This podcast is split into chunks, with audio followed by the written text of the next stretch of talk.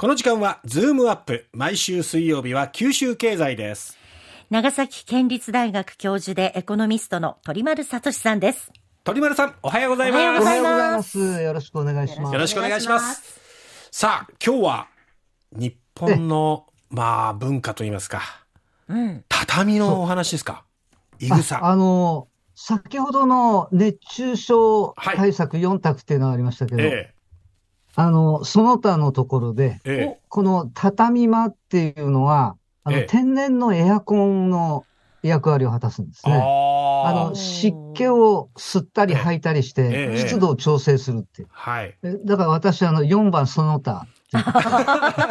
一票その他に加わりました。えちょっとひんやりして気持ちよかったりしますしね香りもいい畳しまで過ごすっていう。であの、先週、薩摩川内市の丸竹産業っていうところが、甲冑の生産、はい。全国シェア9割っていう話したんですけど、えまあ、他に九州産の地場産品で全国シェア9割ってどんなもんあるだろう。あの、うん。一番思いついたのがですね、ええ。あの、いぐさを素材とする畳表。えあこれはあの、もう9割どころか、あはい。ほぼもう100%九州産っていうことです。はあ。の、か、ただ、甲冑でも、仏壇でも、木工製品でも、紬ええ。製品でも、えあの、地場産業の多くがそうであるように、畳表の場合もえ、うん。もうアジア、とりわけもう中国ですね。あえー安いのが大量にこう逆輸入されあて、で、結果産地の経営が厳しくなったっていう歴史を持っています。あの、大昔ね、昭和の時代っていうのは、はい。あの住宅着工戸数が増えたり減ったりするのに合わせて、うん。あの、畳表の生産販売数量も、あの、左右されていたんですけれども、えただこれはもうライフスタイルだとか建築様式がもう劇的に変わってきましたので、ええ。あの、畳間自体の部屋数が減って、うん。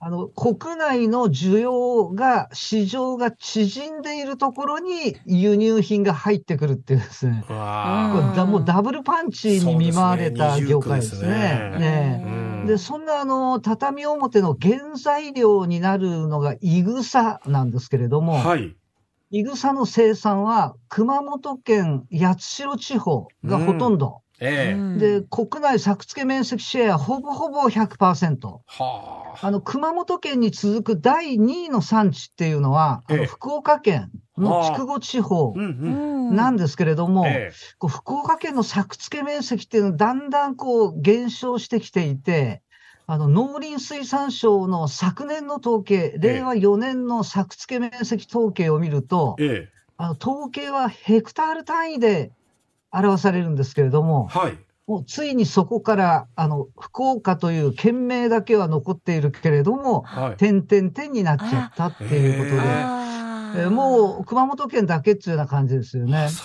うなんですね。えーで、この料になるいぐさの、うん。あの、育苗から植え付けをして、えで、育てて収穫をして、畳表に、あの、折っていく生殖はい。過程を経て仕上げをするっていうことになっていくんですが、えこれ大体1年かかるんですよね。こう面白いのは、これ調べていてびっくりしたんですけど、はい。あの、興味深いのは、刈り取ったいぐさに、うん。あの、独特の香りとか、うん。あの、光沢を出すために泥染めをするっていうんですよね。ええで泥染め。これ泥染めをすることによって表面をコーティングするんですけれども、同じやり方がですね、実は奄美大島の大島紬、あこれが泥染めをして同じように表面にコーティングしているっていうと、すものすごい高度なことやってるんだなっていうのを知って、ちょっとびっくりしました。で、そんな手間暇かけて作られる国産畳表ですけれども、えいつからあの輸入品に逆転されたのかっていうのをこう遡ってちょっと統計を調べてみました。はい。あ25年前の1998年時点、はい。輸入が1000万枚、うん。うん。え国産は2200万枚。あの、うん。国産の方が多くて自給率は7割高かったんですよね。ところが、それから2年後の2000年、はい輸入が倍増、えー国産は4割減少え。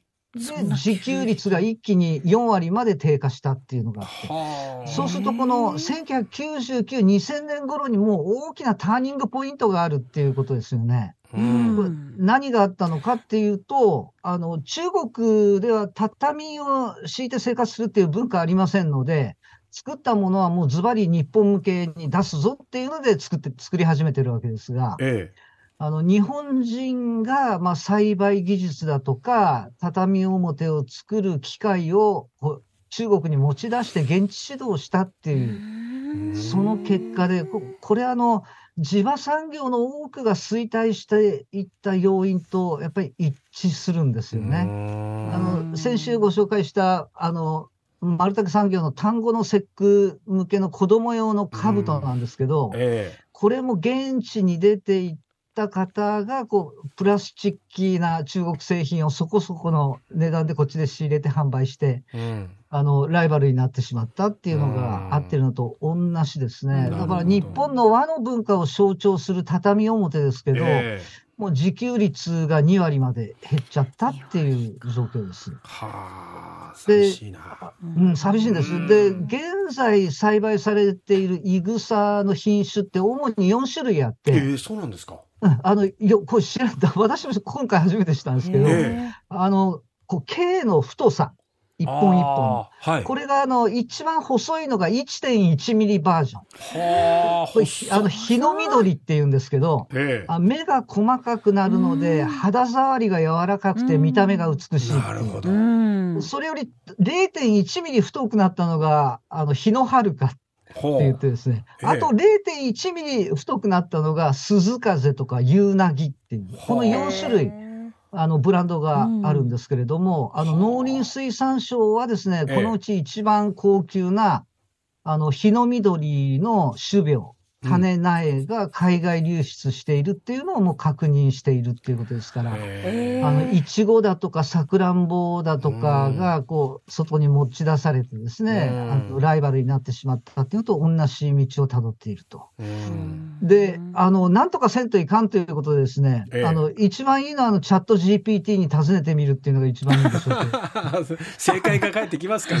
ねえ、なんて答えてくれあるかな。の、こう、面白いのが、はい。畳作りを含む伝統建築交渉の技っていうのは、ユネスコの無形文化遺産に登録されていて、うん。日本の匠の技っていうのは世界が認めてるところなんですよね。えで、そういったのをアピールするだとか、うん。あとはもう畳表の業界だけでいろいろ考えるんじゃなくて、ん。昨年末にあの、大川木工学とあのコラボして、えはい。畳を敷いたスツール、あの、一人用の椅子ですね。あはいはい。そういったのを作ってみたりとかええしていますから、あの、ぜひ、そう、畳表が持っている、んあの、天然のエアコンの役割をする機能だとかですね。あと、最近なんかの有害物質を吸い込む空気清浄機、天然の空気清浄機機能があるだとか、あと、吸音材。だから、はい。お寺とか、ああの、神社仏閣は静かだっていうのと、畳のおかげっていうのがあるし、あと、柔道なんかで投げ打った時の、あの、あれなんかを怪我しないのは 弾力性に富むっていうことです。しいいことずくめいろんな特徴がありますのえで、えそういった機能性に見合ったような商品をこうん。う開発していくっていうのが大切じゃないかなっていう気がしますね。かあの、カーテンの代わりにロールスクリーンみたいな。ああ、ーいいかもしれないですね。ねえあのあぜひ採用していただきたいですね。抗菌効果もあるし、うん吸音材効果もあるし、いいんじゃないでしょうか。はいまだまだそういう活用によっては、もっともっとニーズっていうのはね、高まっていくかもしれませんしね。うんいやー、これはやっぱなくしちゃいけない文化ですよね。はい。ね。はい、ということで、えー、鳥丸さんどうもありがとうございましたありがとうござ。いました。ありがとうございました。長崎県立大学教授の鳥丸聡さんでした。